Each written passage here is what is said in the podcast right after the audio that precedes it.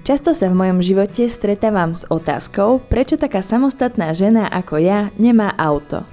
Verte mi, že pre dobro tejto planéty to je jedno z najrozumnejších rozhodnutí, ktoré som v mojom živote mohla urobiť. Mám talent na veľa vecí, ale povedzme si úprimne, nie veľa z nich sa radí k veciam praktickým a potrebným pre život. V skutočnosti žalostne málo. A autoškola bola jedno z tých rozhodnutí, ktoré mi malo priniesť jednu z tých bežných, pre život potrebných a pre normálnych ľudí úplne samozrejmú vec. Ale vec sa mala nakoniec trocha inak. Rozbila si auto v autoškole? Opýtal sa ma raz jeden chlap, s ktorým som po pár prehodených vetách mala pocit, že si s realitou celkom tyká, s rovnako zdeseným a absolútne nechápavým výrazom ako každý, komu som kedy túto malú príhodu omylom spomenula. No ako áno, ale nebola to moja chyba.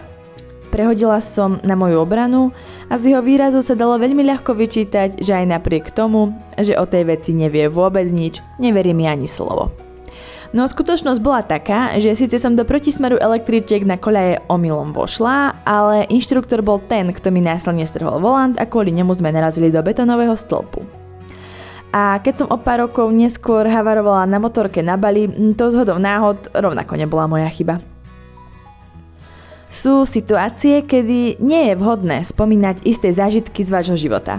A zvlášť na prvej schôdzke. Možno raz pri rodinnej grilovačke, keď vás bude nejaký malý človek oslovovať mama a váš drahý, ktorého ste zlou voľbou konverzačnej témy ľahko mohli odplášiť pri prvom stretnutí, bude práve dopíjať druhú fľašu červeného vína.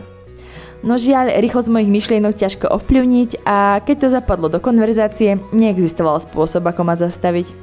Tento počin som oľutovala prvýkrát tesne potom, ako som to vyslovila, a druhýkrát o pár hodín neskôr, keď mi tento chlap poslal fotografiu svojej izby plnej trofejí a ocenení z miliónov pretekov aut, motokár a motoriek. Hovorí sa, že prvý dojem neurobiš na druhýkrát, no aj to, že protiklady sa priťahujú.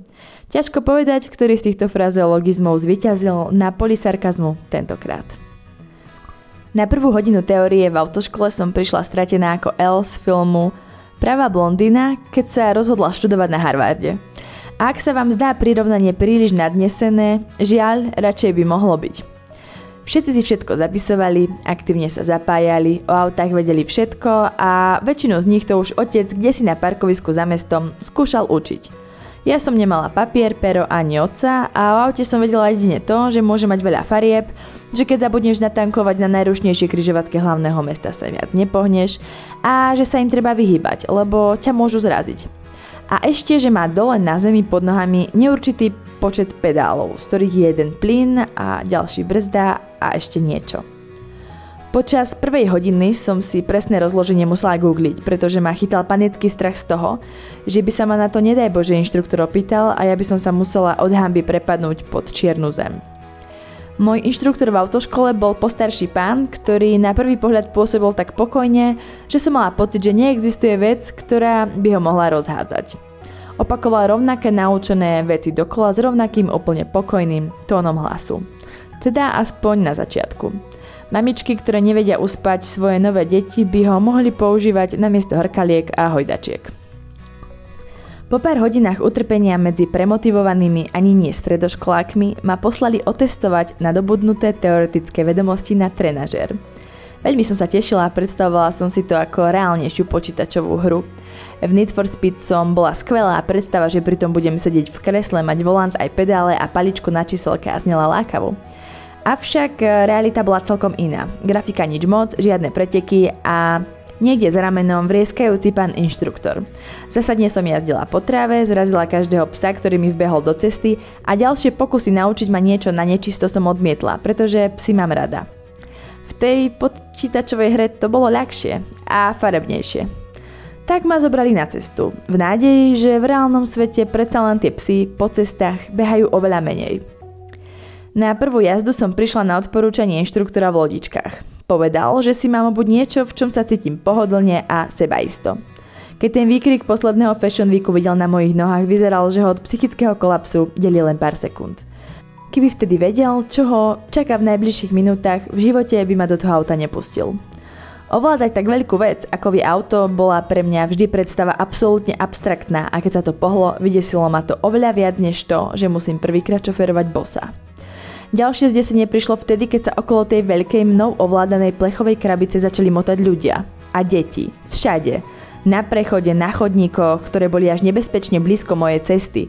Na obrázkoch, na ktorých ma to učili a ani na trenažeri žiadne deti neboli. Nie, že by som to nevedela, ale nepripravenosť na túto situáciu otriesla môjim svetom celkom zásadne. Pravidelne som zatvárala oči, keď som videla, že situáciu nezvládam a superpokojný inštruktor v týchto momentoch chytal hysterické záchvaty. To nemôžete myslieť vážne! Cez dve plné čiary do protismeru! Strhol mi volant a ja som znova zatvorila oči, pretože oproti nám sa rotil autobus a na to som sa ani náhodou nechcela pozerať. Za dvadsaťpäť rokov praxe som nezažil to, čo s vami za dva týždne. Vrieskal na mňa na zastávke em há dé plnej ľudí, kde som pod ráme s autobusom musela násilne zastať.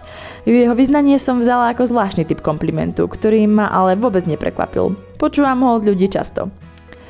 Šoferovanie mi tiež sťažovala konštelácia dvoch pre život veľmi zásadných vecí. Poprvé to, že som tragický ľavák stratený v tomto pravorukom svete a po druhé fakt, že aj napriek všetkým možným znakom správania, typických pre mužské pohlavie, ktoré som zvykla vykazovať, som v niektorých veciach typická žena a rozdiely medzi ľavou a pravou mi nehovorili vôbec nič.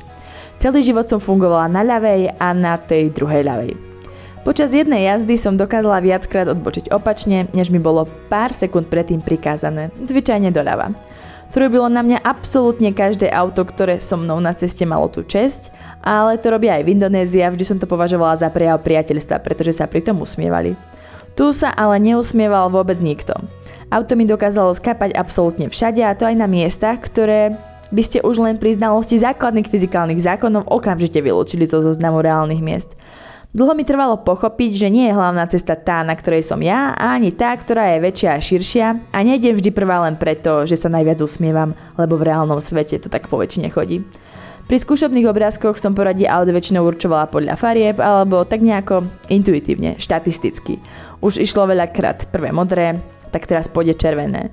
V tom reálnom živote to tak ale nie celkom fungovalo. Párkrát mi to prešlo a na to trúpenie som si zvykla. No boli situácie, kedy sa inštruktor prečehnával a ja som pokorne kývala z okna šoférom naokolo na znak zmierenia, občas aj so zdvihnutým prstom, že žene sa predsa nehovoria také škaredé slova.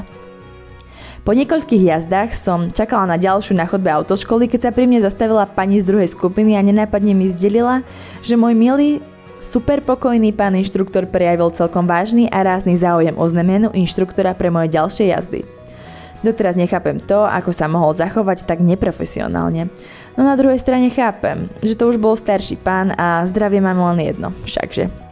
Nevyhoveli mu, no radšej mohli, lebo to, čo sa stalo v ten deň, to si ten pán bude pamätať asi navždy. Dnes sme sa učili rozbiehať do kopca. Vzhľadom na to, že ja som sa nedokázala rozbehnúť ani na parkovisku s celkom konštantnou nadmorskou výškou, toto bola pre mňa ďalšia z tých nepredstaviteľných vecí, ktoré som najprv odmietala robiť. Predstava, že sa moje auto nezastaviteľne rúti z kopca kufrom napred, ma strašila v nočných morách. Na moje prekvapenie mi to celkom išlo a za celú polhodinu nikto nekričal, neplakal, hystericky nevyvádzal. Celkom nevydaný jav v tomto modrom aute. Inštruktor ma niekoľkokrát pochválil a ja som zacítila ako pán tohto sveta a v myšlienkach som plánovala, ktoré presne auto by som chcela a keď to bude úžasné, keď sa na ňom budem premávať ulicami Bratislavy. Zo snívania ma prebral inštruktorov povel, zabočíme na prvej možnej ceste doprava. A keďže som dnes bola taká šikovná, na správnu voľbu strany som sa zamerala celkom zásadne. Odbočila som na jednej z najväčších bratislavských križovatiek, nie na cestu pre auta, ale na dráhu pre električky do protismeru. Prvá možná a prvýkrát správne doprava. V momente, ako inštruktor zaznamenal, čo sa deje, strhol mi volant a narazili sme do betónového stĺpa, ktorý delil cestu od koľají električky. Ani som to nevidela. Mala som zatvorené oči. Čo sa dialo v najbližších momentoch, si pamätám len veľmi hmliste. Hysterický záchvat inštruktora, policajti, odstavená križovatka, kolóny v celom meste, rozbité modré auto, plno ľudí všade okolo, ktorí museli vystúpiť z električky, ktorej v predpokladanej trajektórii tak trocha prekážalo naše auto.